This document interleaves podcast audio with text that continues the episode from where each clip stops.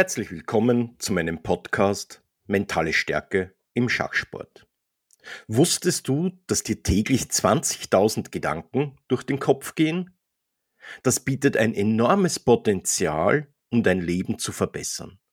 Vor allem, wenn es dir gelingt, die Gedanken in eine positive Richtung zu steuern. Dabei führst du ständig Selbstgespräche. Deine Gedanken sind nach vorne in die Zukunft gerichtet oder nach hinten in die Vergangenheit. Sie können uns aufbauen und in gute Stimmung versetzen, wenn wir zum Beispiel an den spannenden Wettkampf am Wochenende denken.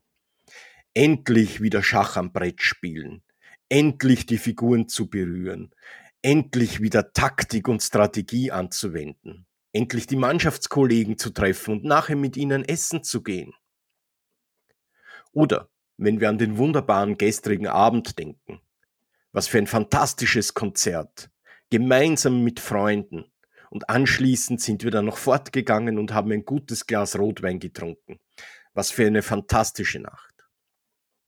Solche Gedanken geben uns Kraft, Zuversicht und Selbstvertrauen. Natürlich kann es auch anders kommen. Du liest gerade die Zeitung oder grübelst am Brett über den nächsten Zug nach dann schießt dir plötzlich das morgen bevorstehende Gespräch mit dem Chef in den Kopf. Und schon sinkt deine Stimmung.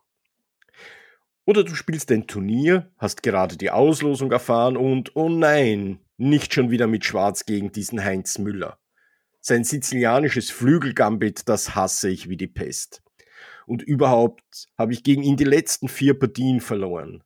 Sicher werde ich auch morgen wieder, wie immer gegen ihn, einen groben Patzer machen. Dein innerer Kritiker ist erwacht. Er vergleicht, er fragt dich, ob du denn überhaupt gut genug bist, wie du das denn schaffen sollst.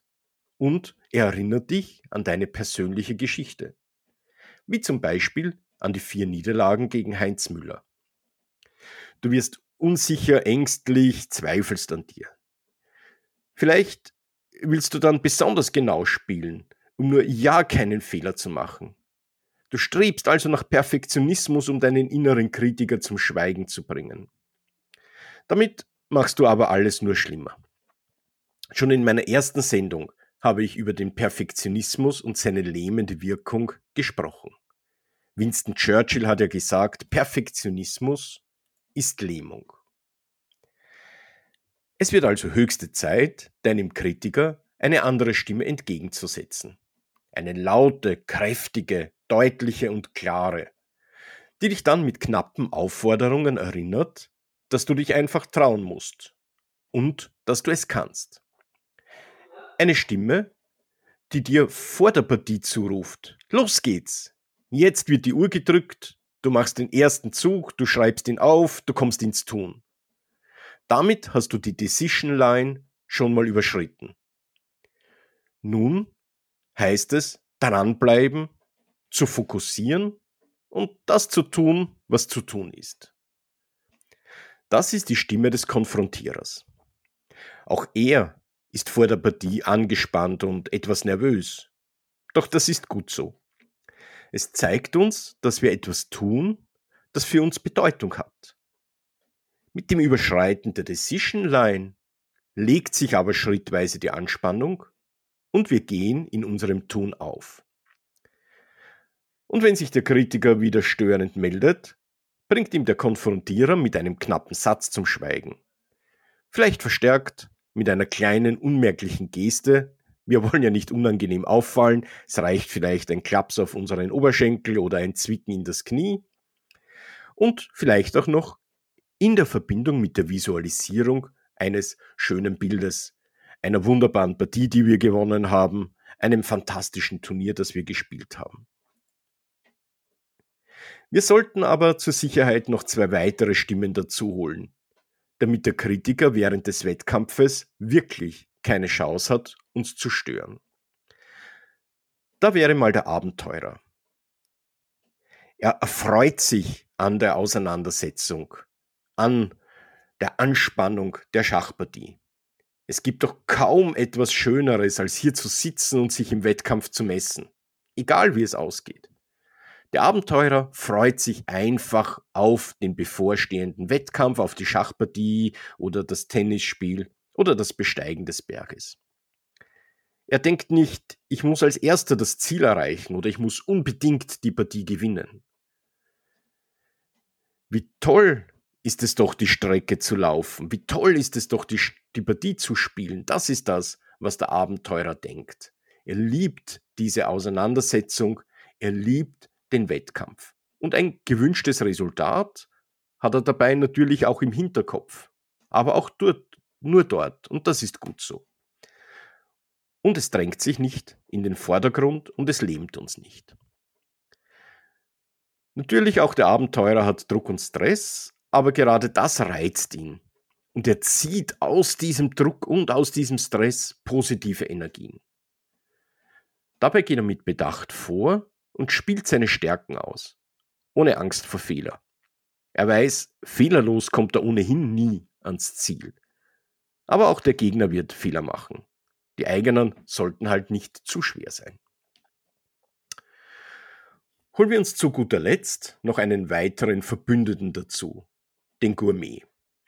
Er genießt den Prozess in vollen Zügen. Er weiß, er hat sich gut auf den Wettkampf vorbereitet, jetzt endlich geht es los und er darf seiner Leidenschaft in vollen Zügen frönen.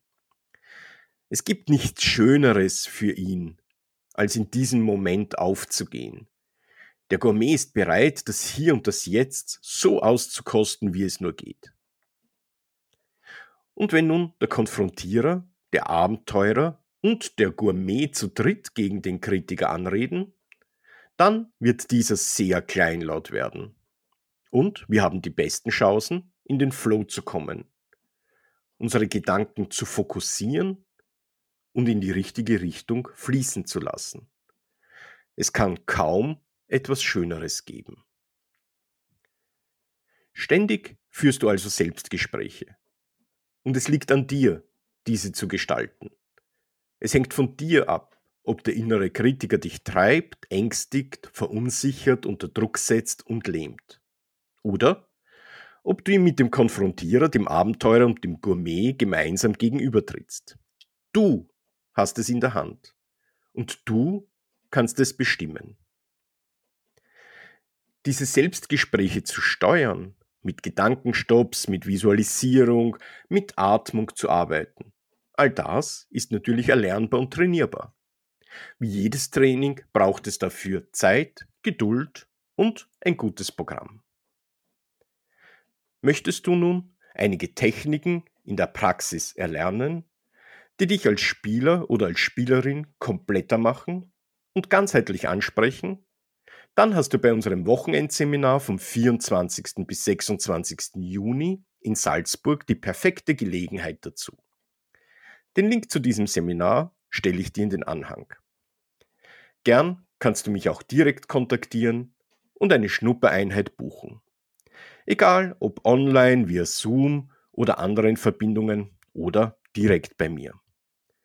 Dazu stelle ich dir auch meine Kontaktadresse in den Link.